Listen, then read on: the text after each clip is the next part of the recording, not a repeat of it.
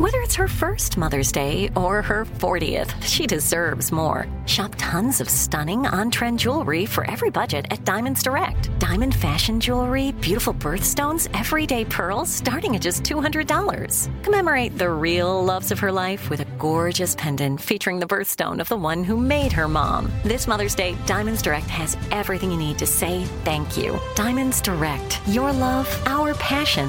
Online at diamondsdirect.com. You know you've got a comeback in you. When you take the next step, you're going to make it count for your career, for your family, for your life. You can earn a degree you're proud of with Purdue Global. Purdue Global is backed by Purdue University, one of the nation's most respected and innovative public universities. This is your chance. This is your opportunity. This is your comeback. Purdue Global, Purdue's online university for working adults. Start your comeback today at purdueglobal.edu. When you buy Kroger brand products, you feel like you're winning. That's because they offer proven quality at lower than low prices. In fact, we guarantee that you and your family will love how Kroger brand products taste, or you get your money back. So next time you're shopping for the family, look for delicious Kroger brand products because they'll make you all feel like you're winning. Shop now, in store, or online. Kroger, fresh for everyone. This episode is sponsored by FX's Fleishman is in Trouble, starring Jesse Eisenberg, Claire Danes, Lizzy Caplan, and Adam Brody. This drama tells the story of recently divorced Toby Fleishman, who dives into the world of app based dating with the kind of success he never had in his youth. Then, his ex wife disappears, leaving him with their two children and no hint of her return. FX's Fleishman is in Trouble, streaming November 17th only on Hulu. Good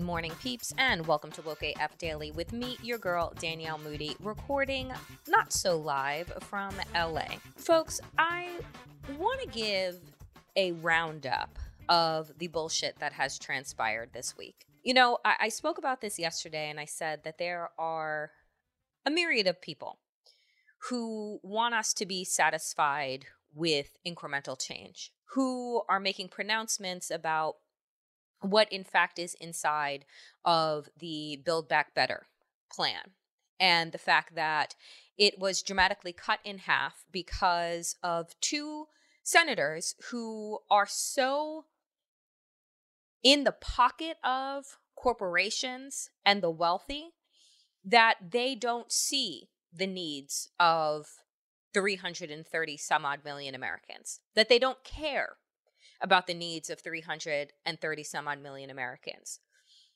I think that one of the greatest tragedies of the last, I don't know, 18, 19 months at this point of COVID is not just the deaths. That obviously is a major tragedy over 700,000 Americans have perished. The other greatest tragedy that I see unfolding right now is our government's inability to use what we learned about broken systems, broken agencies, and use this chance, this opportunity under the Biden administration to create massive progressive overhaul of our country. If there was nothing else that we learned during this global health pandemic, it's that our schools don't have the right infrastructure. That there are some schools that have had HVACs from decades ago, right? That our children across this country were breathing in polluted air before COVID, right? That there were no air purifiers. That's just the basics.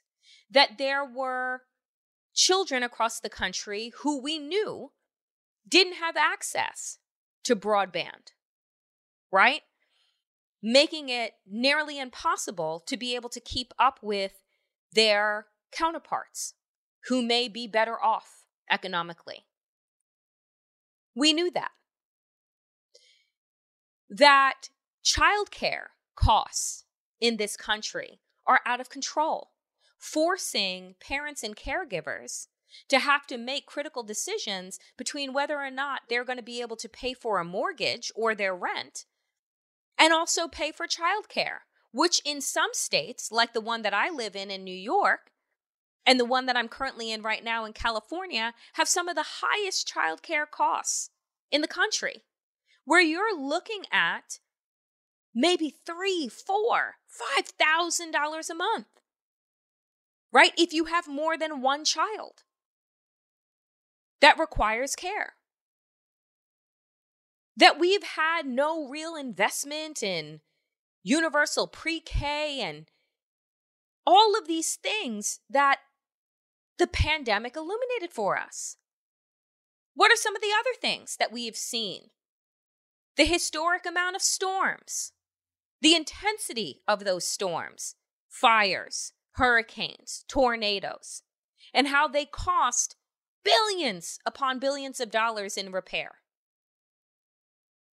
And so to not look at these really critical times that we are living in and not look at where the opportunity lies for us to improve upon broken systems and instead decide that either we're just going to continue to kick the can down the road or be happy with the crumbs that we are given.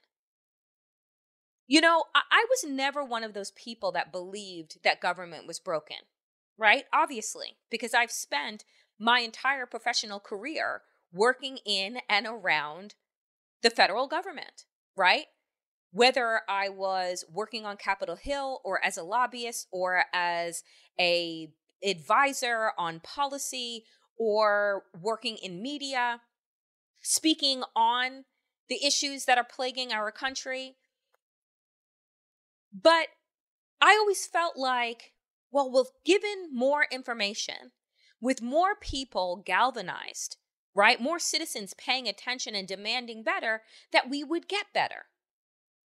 Right? So that was the whole premise behind starting Woke AF in the first place. It was like, well, if more people had been conscious, right to the bullshit in 2015 and 2016, then maybe we wouldn't have gotten a Donald Trump. Maybe Trumpism wouldn't have been able to take hold and spread like a cancer across this country in the way that it has. But the reality is is that when I sit back and I look around now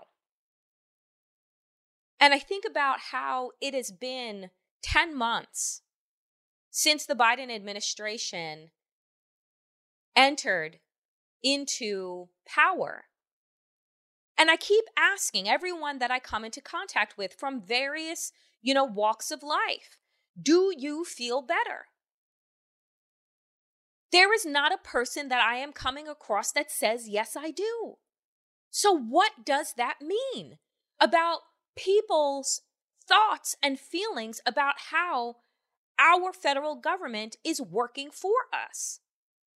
It means that more people are feeling let down, disappointed, angry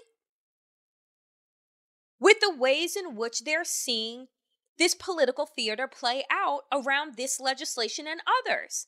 I mean, it was just over the summer when Cory Booker was holding a microphone saying, well, after eight months of quote unquote good faith negotiations with Republican Tim Scott, we're not getting any police reform. Regardless of the fact that as a country and as the world, watch George Floyd have his last breath, have his life squeezed out of his body by a police officer. And before George Floyd and after George Floyd, too many black and brown people have been killed by police. But over the summer, our political leaders walked in front of cameras and threw up their hands. Then it has been the same situation with voting rights, which, in my opinion, should have been the first thing outside of the rollout for vaccines, should have been the first thing, big initiative that this administration was taking on. Following the death of fucking John Lewis. It is not enough to put people's names on legislation that you have no fucking intention or strategy to pass. Oh, the George Floyd Policing Act. Yeah, and it's as dead as George Floyd is. The John Lewis Voting Rights Act. Wonderful marker, but that's dead in the water too. But at the same time, that two of these p- important pieces of legislation that would begin to reshape and reimagine broken systems, then they want to turn around and pass Juneteenth legislation. And then at the same time, make Juneteenth a federal holiday. But guess what? You can't teach it in damn near half of the schools in this country because they now have bans on actual, real, and inclusive and comprehensive American history, otherwise known as critical race theory. So when I look around right now and I'm sitting back and I'm thinking to myself, is government broken? Like, are we just done? Because we realize just how ineffective our political leaders are because they are so bought and sold by the people who fill their political coffers. Like, if Citizens United had never happened, right? If that bullshit Supreme Court didn't decide that we could just have an influx of money into our political system, do you think that Kyrsten Sinema would have found herself across the pond when major negotiations would happen? Because her constituents' eyes would have been on her and what she was doing, but she's not beholden to them. So she could care less. I mean, you saw her presiding over the Senate in a denim jacket, flipping her hair like she's some teenage girl trying to get the attention of some boy or girl in their class. That's how serious she looked. So, without deep accountability, and dare I say, actual fear of what your constituents will do, namely voting you out, then what are you actually doing? Where is the where is your get up and go? You have none.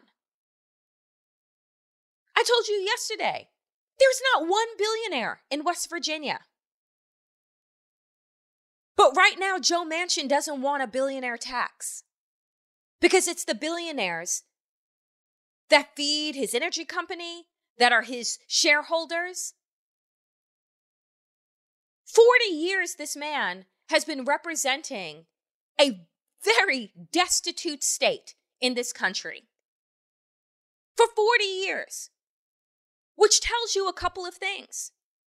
Either the people are so desperate and so unable to put food on their table to go and pick up and fill prescription drug medications because they don't have enough money. They're so busy and underwater with their day to day that they don't have the attention to wonder what is my senator actually fucking doing for me? And I think on both Democrats and Republican sides that that's the way they fucking want it. Keep people in despair. Keep them in dysfunction. So that then they're not paying enough attention to know that you are literally picking their pockets. That you are literally doing nothing that you took an oath to do. I said yesterday, it is time, I believe, for us to move away from our focus on the presidency and on Congress. Not to not vote, that's not what I'm saying. But I'm saying the fact is, is that the federal level ain't where things are at. It is at the state and local level. And you know who knows that? fucking Republicans who are running from for everything from dog catcher to school board to city council to state representatives. Because they know that they have no policies that anybody gives a shit about. And as a matter of fact, they know they don't need them. Because when you're the party of no, no one is looking to you to offer a damn thing. They're just looking for you to roll back the clock so that you can feel better about your racism. So that you can feel accepted in taking off your hood and letting people know how you really feel. But the question that I continue to ask is if we know that to be true, those of us who have the ability to be tapped in, then why aren't we messaging that? How is it that our government can be so ineffectual? And these people hold jobs for fucking decades and do absolutely nothing. It's why I ask myself at the end of every week and midweek and at the beginning of every week, what am I doing? Because I want to actually be of service. Because unlike our representatives right now, federal representatives, I want to be of service. I want to help people be better, do better, think clearer, understand their power, and wield it in a strategic manner. I try and inform as many people as possible. This is one of the reasons why we're going to be doing full video of the show, but then offering the audio for free because I said, I need to reach more people. I need to do what I can do in my little corner of the universe. Because our democracy is slipping away. And it's not even slipping, it's being pushed over a cliff. And the people that we call on to represent us and be our voices are the ones that are silent right now with their hands in their pockets, looking everywhere but at us. And it's time that we start looking at each other and ourselves and saying, what is next? If this is broken and we can't reimagine where we go with this current system, then what do we do with it? Coming up next, friends, is my conversation with a brilliant, brilliant Nigerian British artist, Asiko. We have a deep conversation about his understanding of Blackness and how he uses his understanding and his depth of knowledge and his Nigerian roots to create some of the most beautiful pieces I've ever seen. And if you are on Instagram, look up Asiko, A S I K O and look at his work as we get into this conversation about art, about beauty, about blackness, and about purpose.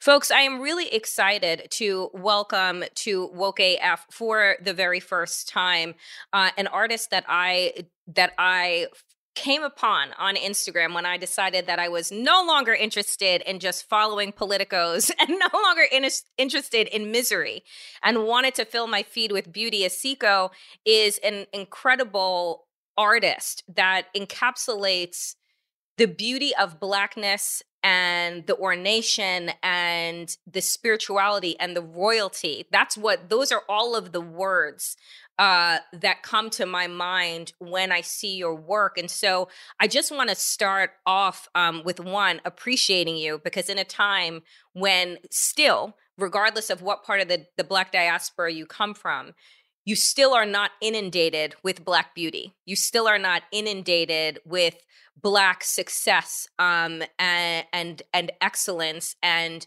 innovation um, in a way that we should be in the in the 21st mm. century. So I want to first ask you, you know, about being about the label artist and what that what that means to you and why you've chosen um, the subjects that you have. Okay. Uh, thank you so much, Danielle, for allowing me to um, talk. Uh, it's always good to talk about the work and it's good to uh, share ideas. So for me, this is always a good thing. Um, so my story is a strange one. I so I didn't start out as an artist, and that's an interesting word, artist. I think I'm a human being navigating his life and navigating who he is and how he fits in the world. and then art is my form of expression, my way to talk to the world, my way to talk about the things that inspire me, but also talk about the things that um, piss me off and talk about the things that I uh, I love, but then the things that I want to shout about. And so art is kind of my way to express and to talk about those things. Um, so uh, the the word artist has kind of come with that whole um, with that whole uh, um, I guess paradigm. Um, but I didn't start out as an artist. I started out, you know, um, I've got Nigerian parents, so I started out as a um, I have a master's degree in in bioinformatics, and I'm a chemist. Um, you know, trained in university, and I worked in the pharmaceutical industry for you know quite a couple of years. And then, Wow. um, but I was always interested in art, and it was something that fed my soul. You know, my dad was a collector, and he had work all around, and I was also interested in European art. So a lot of these things kind of fed me. And then I think when it was time and when my work had developed, I took that progression to become, I guess the word is full time artist. Um, so it's been an interesting journey. Um, but I find for me, it's a way to talk about the things that I want to talk about. It's, uh, it's my journey, understanding blackness. You know, I didn't really just with the word blackness till I moved to the UK. Um, Mm. it was in the UK that I found out I was black. You know. uh, I, in Nigeria, where I lived till I was about 16, 17, I didn't think I was black. I just thought I was, I was just a guy. And then I came to UK and found I was black. And then, so, um, when I grew older, I, those were the things I started to talk about, uh, through my work to celebrate, uh, my blackness, but also to, um, talk about the things that hurt me in society. Was there in your journey, which is so interesting, right? I think that we all enter into. I, I'm a, a, a, a child of of immigrants uh, to the United States myself. My family is from Jamaica, and you know there is always this uh, idea that there's only certain track that you can go into, right? Because your family wants you to have great success, and great success means finan- Mm. financial stability, right? Um what was the tipping point moment or was there a tipping point moment for you when you are you have your masters and you're working in pharmaceuticals and a chemist and you're just like so i don't want to do this anymore or this is not allowing me Mm. to really express my full self. I still feel like I'm shelving a part of myself. Was there a moment or a series of moments that led to you saying, this is what, this is who I want to be or how I want to express myself full time? So uh, that's an interesting question. I, I there was no definitive moment. There wasn't some sort of eureka explosion about this is the time. Um, and I think you know, as as as we get older, it, we we have to be smart about the about the sorts of um, steps we take. And for me, it was actually a gradual thing, and I was in no rush because I actually did it once where I did quit everything and you know, I said, you know, I'm going to be a full time artist. Quit my job, and you know, I saved some money, and it didn't. But I know why it didn't work because I wasn't the artist that I am now. I wasn't fully leaned into who I'm supposed to be as a person. I don't fully activated that part of myself. And it was when I started, when I went through a, a self discovery journey of knowing that actually I just shouldn't be making work for other people. I should be making work about my journey. And then I, and, and in some ways that was a transition from being a photographer to being an artist, um, where the work has more meaning and it has more depth to it. Uh, so there wasn't that definitive uh, moment, and for some people there is, um, but I didn't have the luxury of that. You know, I, I'm I, I'm married, and you know I can't just. There are two people involved in that equation, so I can't just dump everything and just say, hey, you know what, we're we're gonna go and live on somebody's couch right now and, and be a what what's the word uh, a struggling artist and uh, the Nigerian narrative Nigerians don't do struggling you know um, um, not have any money in their pockets kind of artist. That it doesn't work in our narrative. And those are some of the things I picked from my parents. As much as it was challenging to express to them this is what I do um, I've learned a lot of things about how to take care of family, of how to be responsible, of how to build a life. And I learned that those bits from them. So I, I'm a balance between both of those worlds. And I've learned to navigate them well over the past couple of years. What was it about moving to the UK that had you really begin to understand your blackness in the perspective of other people's view of you, right? Because you understood yourself in one context, living in Nigeria, being around people who who look like you, right? Who are in all sorts of positions of power, right? From uh, prime ministers and presidents and you know um, nurses and doctors and all of these different things. Um, how did you understand then your black or begin to understand your blackness through what i'm assuming is the white gaze right is through white people's mm. is through white people's mm. eyes as opposed mm. through your own how how did that come mm. about so hmm, this is so layered um hmm. so first uh living in nigeria there's a lot of imports of western culture so from TVs to films. So you, in some ways, you start to see a reflection of what other people feel black people are. Um, you know, so the narrative is uh, he's a gangbanger or or or drug dealer or or or or, in, or he's he's the person that's always going to get killed before you know the the film gets anyway before we get halfway through the film he's getting killed which right. is interesting because black people have this amazing self-preservation. So if there was a real life situation, the black people are definitely not going to get killed first. So I don't understand how the how it goes like that in film. Um, but so I started to see through this influx of Western culture, you start to get an idea of how you're going to be viewed. But it didn't prepare me for when I actually moved to the UK because I moved at about 16, 17.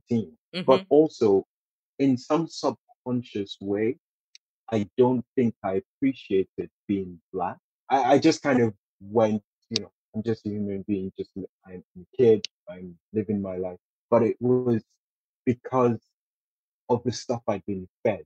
So I moved to the UK, and then there was this whole thing of how people approached me um, how people pronounced my name, how they thought that, you know, we swung from tree in Africa and we didn't have any technology. And th- this is always the interesting one. Um, you speak really good English for a Nigerian or for an African. Oh, I've heard that one like a thousand and one times. It's it's not even a thing. it's, it's, actually not a thing. Um, and sometimes I will cheekily reply, um, we speak better English than you. We know how to use consonants, verbs, and proverbs well in a sentence. I'll respond like that in a sort of cheeky way. Um, so you start to get an idea that you are different because of mm-hmm. the color of your skin. Mm-hmm. And I didn't fully appreciate that until I started to get, as I, I started to get older. So I lived in Brixton when I first moved to the UK. Brixton is likened to Brooklyn. It's okay. now an area that's been redeveloped. A lot of black people, you know, from the Caribbean lived in lived in Brixton, but it's gone through a gentrification, and now that's not the case anymore.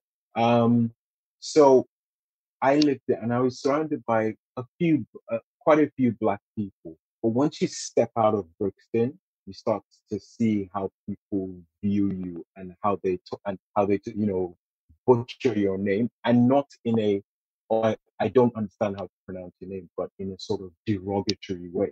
Right. I don't I don't I'm not even gonna trouble myself to and extend exactly. myself because you're not deserving of exactly. even the proper pronunciation. Oh yes. Mm-hmm. Exactly. And and and you see these sorts of things. Uh, there's a certain sort of superiority. Um, you know, I come to live in your country. I come to school here. I'm a British citizen. You know, I was born here when I was a kid, but I've come to school here, and you know, I be going back. Um, but there's a certain level of superiority to, how people view you, and that comes across in the way they speak to you. So all of these things were things that I kind of took in and absorbed. And um, there's a certain level of being a Nigerian where I'll push back and say, no, you, you can't talk to me like that, or Mm-hmm. you can't you can't behave like um, behave like that to me. But the challenge is there is still a taking on. Right? We Yeah. are human beings, and they will still be.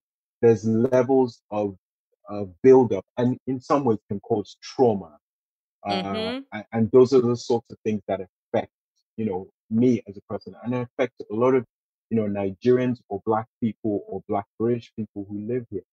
Um, so that that whole thing had kind of been simmering under the surface.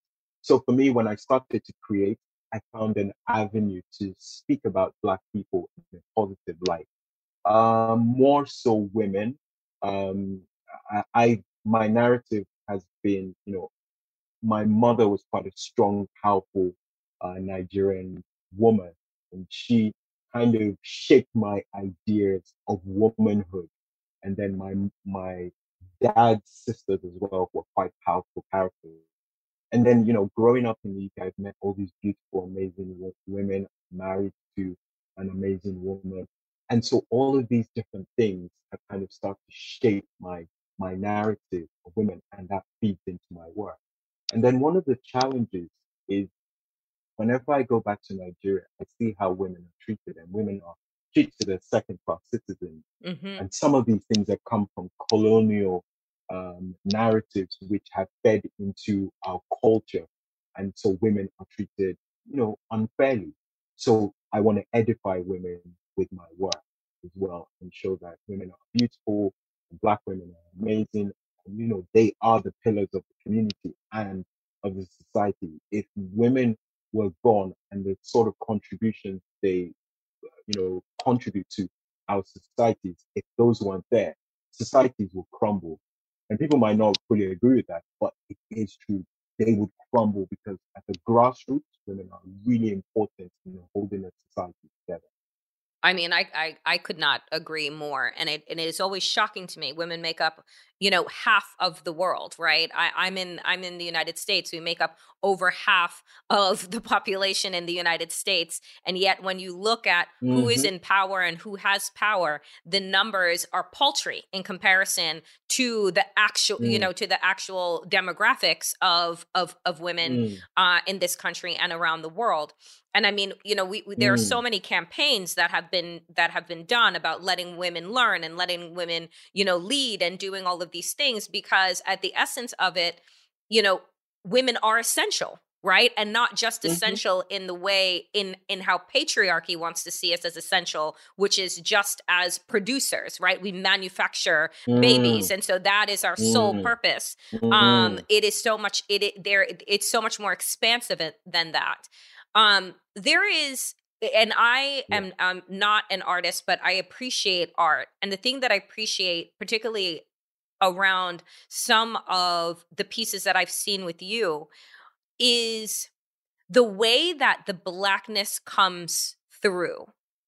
It is the lighting it is the depth like the like the only thing that i can think of is richness. It is i mean Mm, it is i've never i've never seen anything like it and i want to talk to you about that about this this mm, richness and in the lines and the you know there's a particular series and forgive me because the name of it is not coming to me but it is a particular series and the the women are in a range of what looks like warrior attire and hmm there and and it is like this expression of femininity of power but again there is it's the skin and the coloring looks like i could reach through and just grab it can you speak about mm. that and like that the Yeah. technique and and and the Okay. and the thoughtfulness behind it. Yeah, of course. So um, for me, skin's important. Um, its texture, uh, uh, how it reflects light, um, those things, especially with black skin, just how that looks. It's got this richness, and, and you know, I mean, in the UK, we don't get that much sun here, which is not great. But in in in Nigeria, or whenever I travel in in a hot climate, you just see how the sun bounces off and there's a there's a shine and it's you know our skin is beautiful and it's just amazing to see and for me i want to photograph that and it's not just photographing it from a from a um I mean this is how I saw it. It's also about this is how I feel about it. This is how Yeah. that black skin makes me feel. It's powerful, it's beautiful, it's something to be celebrated. Might not be prevalent in media, but this is how I see black people. This is how I see black women.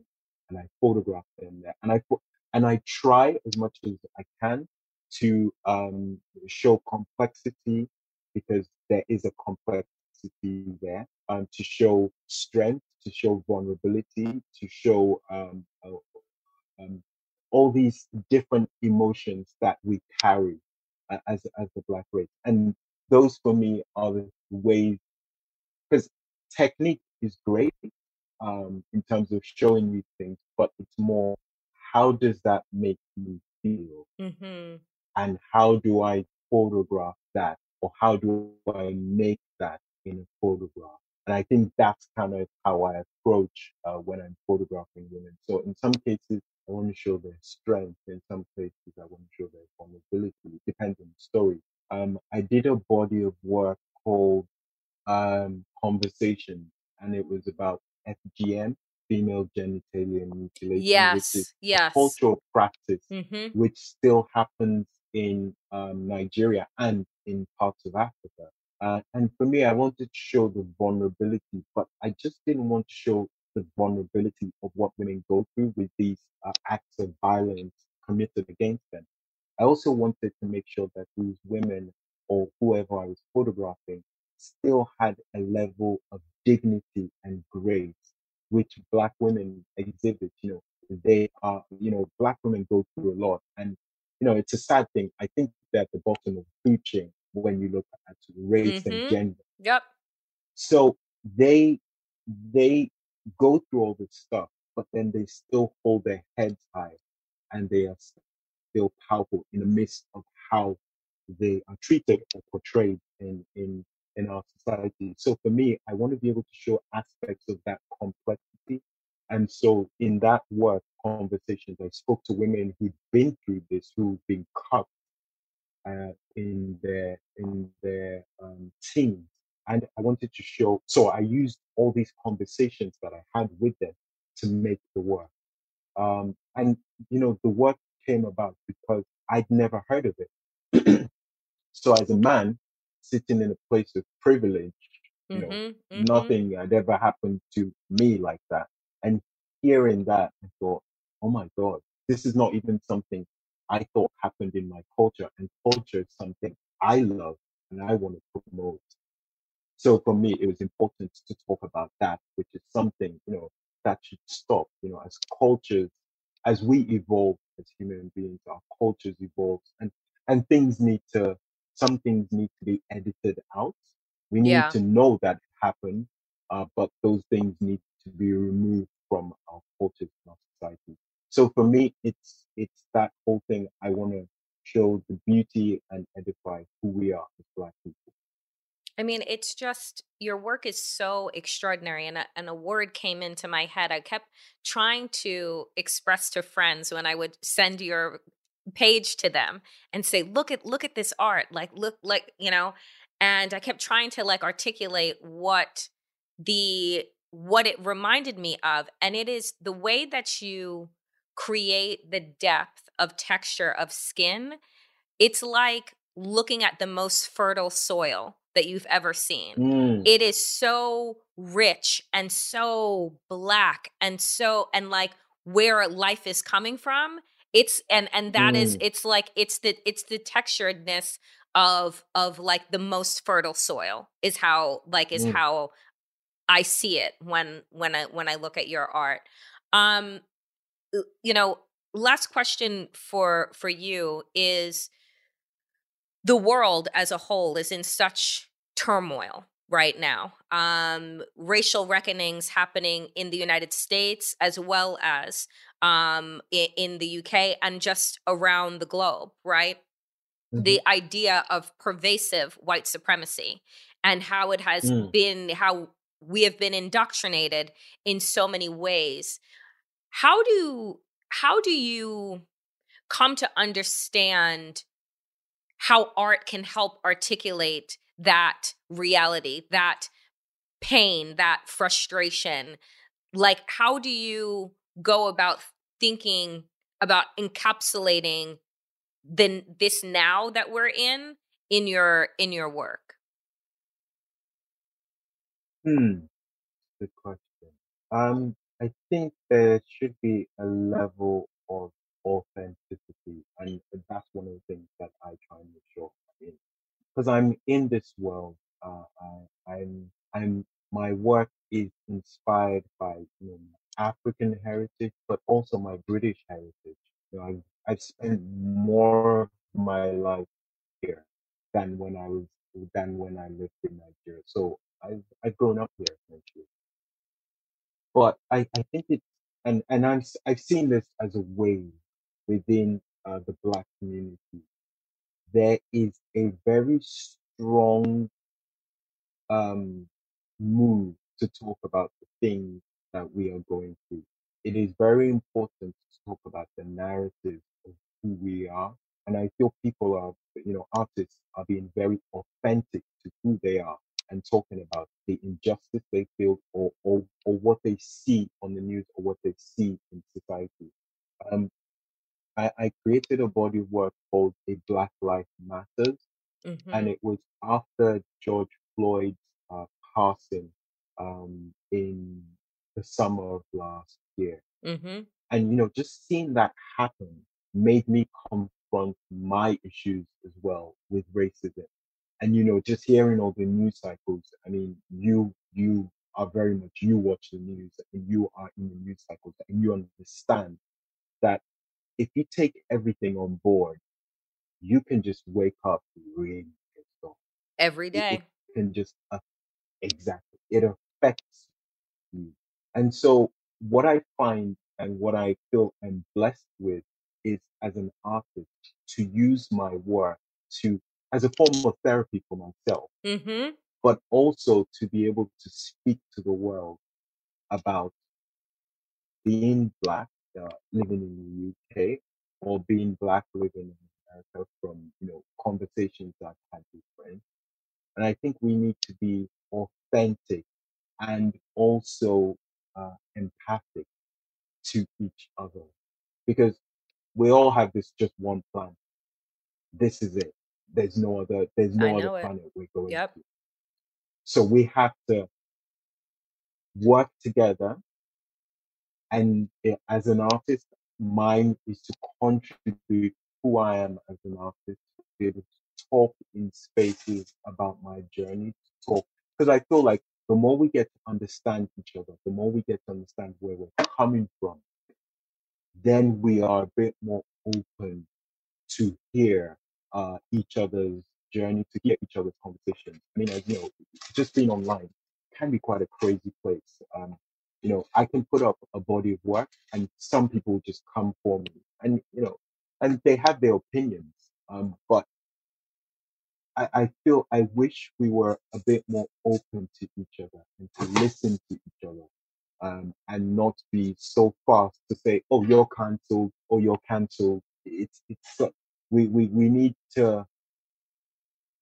There's there's a lot of growing that we all need to do together as people. And so for me, my work is to be able to talk about my experience, to to be able to share a bit of my world, and you know, I hope in the, in the hope that you know a bit about me, and we can have conversations. We can sit down and not fight, but have conversations. We might not agree, and we're not supposed to all agree. There's six, seven billion people on the planet. Yeah. Six, seven billion.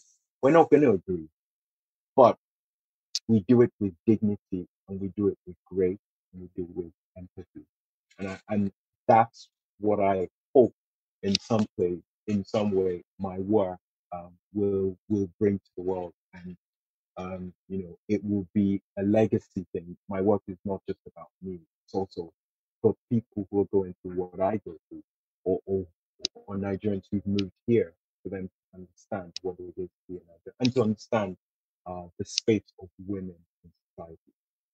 So beautiful. I, I can't express to you how gorgeous and powerful and honest your work is. Um, and I am just so fortunate for the opportunity that I stumbled upon it and then was able to get into conversation with you. It it sur- it surpassed my my expectations so much. Thank you very much. Um, is it will your I, I just um quickly for for those who would love to see your your work does it will you sh- do you show in the states do you have a a, a show in the states coming or um a virtu- virtual Oh, woo. Uh, and not at the moment, um, people can stay, stay, uh, follow me on Instagram. There is, I'm always announcing new things. Um, I have a gallery I work with called September Gray there in Atlanta. So hopefully we'll be showing some work next year. But I was, I was very fortunate this year. Uh, we did, uh, uh, the images from a Black Lives Matters uh, were moving around the U.S. Uh, so they showed in New York, Atlanta, somewhere in LA, I think in Miami. And this was the work about, you know, uh, where I was working with the flag, um, the British and American flag, and it was about you know, that period when George Floyd passed, Yeah. how yeah I felt about the institution. So that work did move around the US uh, during, was it this summer? I think, yes, it was this summer, uh, earlier on in summer this year, which, which was great. Um, but um, I, there are a few things in the pipeline, so hopefully uh, next year they will be announced. But yeah, looking forward to sharing new work. I will have my eyes peeled because I would just love the opportunity to see the work in person. Um, and hopefully, you would be able to meet you in person as well. Um, Asiko, thank you Amen that. so very much um, for your time you so and for your talent. I just really appreciate you. Thank you so much, Danielle. Thanks for the opportunity. That is it for me, dear friends, today on Woke AF. As always, power to the people and to all the people power. Get woke and stay woke as fuck.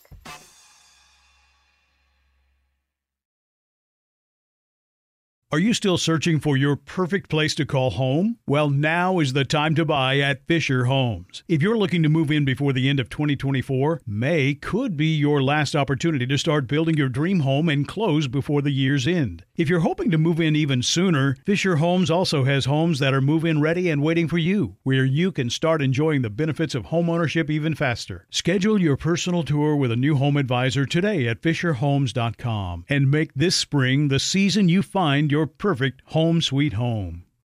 With every CBD product claiming to do something different, it's nearly impossible to decide what's best for you. Lazarus Naturals pioneered the farm to front door model of transparency where they handle each step of the production process to ensure quality, potency, and consistency. Scannable labels allow you to see the test results of your hemp batch so you can be confident in the safety and quality. Visit LazarusNaturals.com today. Lazarus Naturals, committed to improving your life as well as the world around you. Not available in Idaho, Iowa, or South Dakota. Right here, right now. Find your beautiful new floor at Rite Rug Flooring. Choose from thousands of in stock styles, ready for next day installation, and all backed by the right price guarantee. Visit riterug.com. That's R I T E R U G.com today to schedule a free in home estimate or to find a location near you. 24 month financing is available with approved credit. For 90 years, we've been right here, right now. Rite Rug Flooring.